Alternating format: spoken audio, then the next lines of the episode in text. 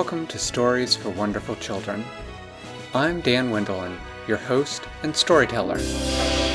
Years ago, I began recording the bedtime stories I told my children every night. Now, I'd like to share those stories with you. I hope you enjoy my stories for wonderful children.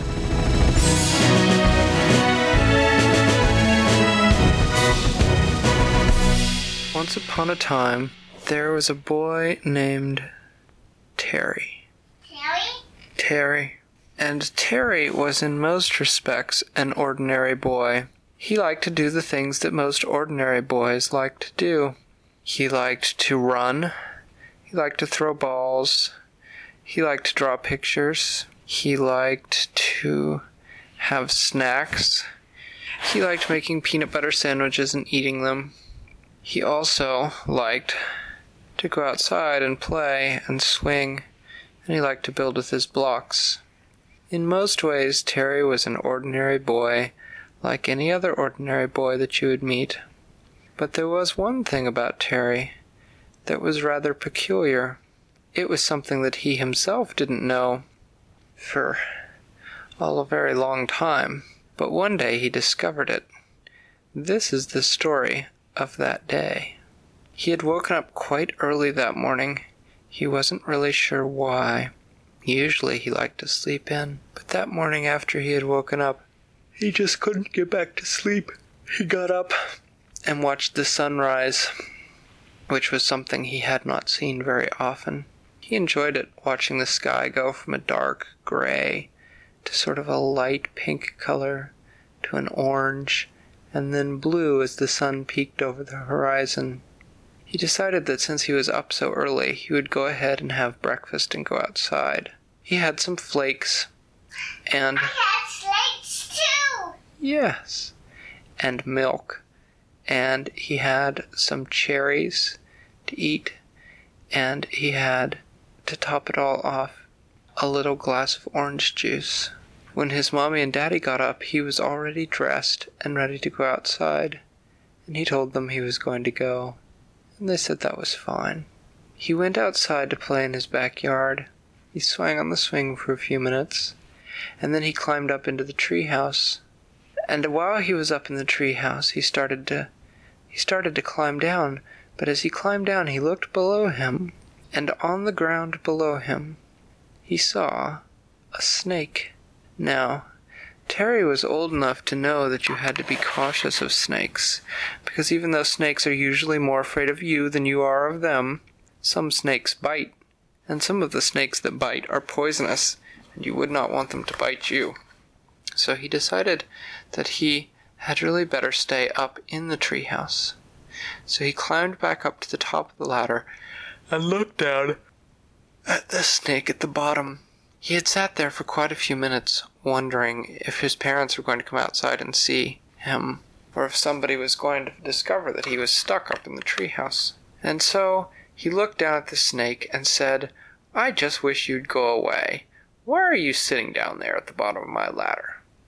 And then something happened that surprised him. The snake replied, It said, It's warm and sunny here. Why don't you just come down? I won't bite you. Terry was very surprised. He was so surprised he almost fell off the ladder. He stuck his fingers in his ears and wiggled them around to make sure he didn't have a loose piece of earwax that was making him hear things. But he couldn't find any earwax, and so he looked at the snake again and said, Did you just talk to me? And the snake just looked at him. Terry said, You just talked to me, didn't you? And the snake said, Bright boy, of course I talked to you. Snakes are always talking to people, but nobody knows how to listen. Apparently you do. Terry said, Well, I didn't. I. I. I. He was so surprised he didn't really. He didn't really know what to say. He said, Well, um, I didn't know that I knew how to listen.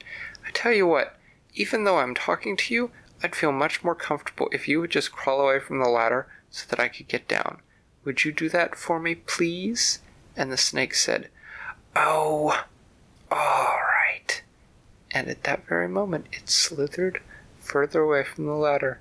It crawled for a minute until it reached another sunny spot, and then it curled up again and turned to look back at Terry. Terry climbed down the ladder and started to walk inside. At just that moment, his daddy came outside the back door. His daddy spotted the snake immediately and said, Terry, get away from the snake. He went into the garage and got a shovel. And he was going to kill the snake because he was worried that it might hurt Terry. Terry turned and said, Look, I can't explain to my dad that you're not going to bite me. You need to go away now. The snake said, All right. And it uncurled and slithered away very quickly, and by the time Terry's daddy got back out into the backyard with the shovel, the snake was gone.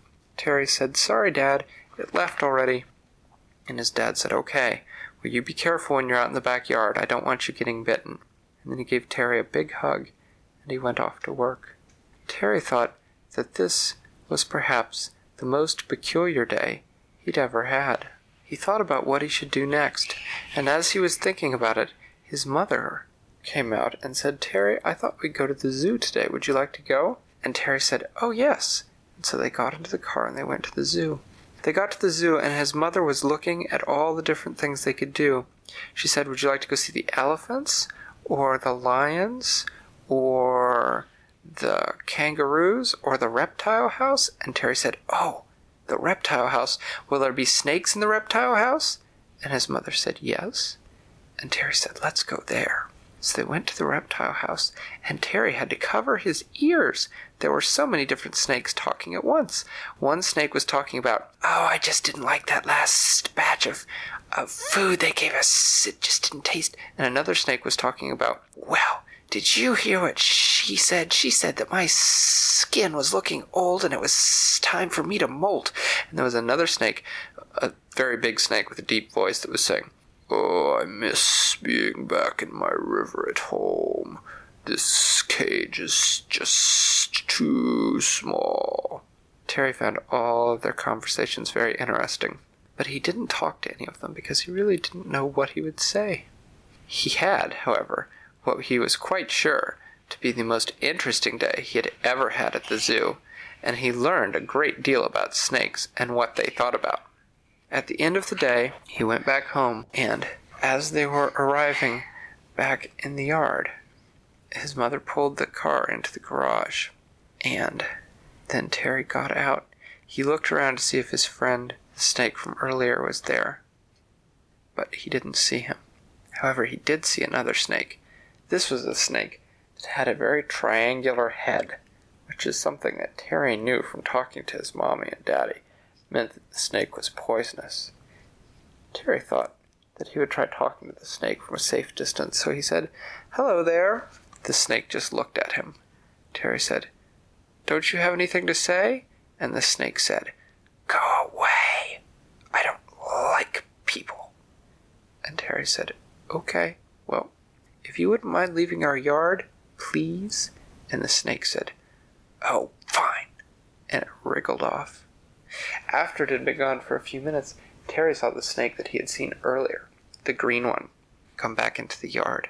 Terry said, Hello, and he told him all about his visit to the zoo.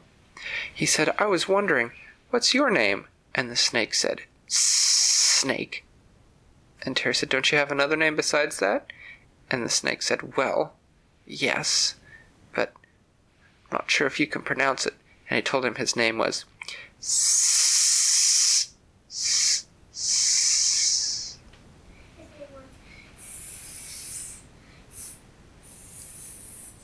Right.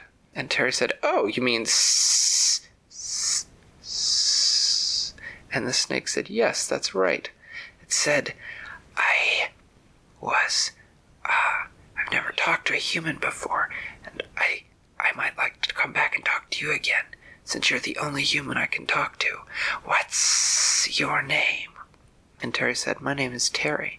He said, My mommy's going to call me in for dinner now, but it was very nice meeting you. S- s- and the snake said, Likewise, Terry. Bye bye. And then Terry went inside and ate dinner. And that is the story of the day that Terry discovered what was very peculiar about him. Thanks for listening to Stories for Wonderful Children. I created, told, and edited today's story. Questions and witty commentary were supplied by my children. The music was composed by Brandon Thompson. If you enjoy the show, please tell someone about it or leave a review on your podcast provider. Our email is storiesforwonderfulchildren at gmail.com. You can also contact us on Facebook or Twitter. I'll see you next time.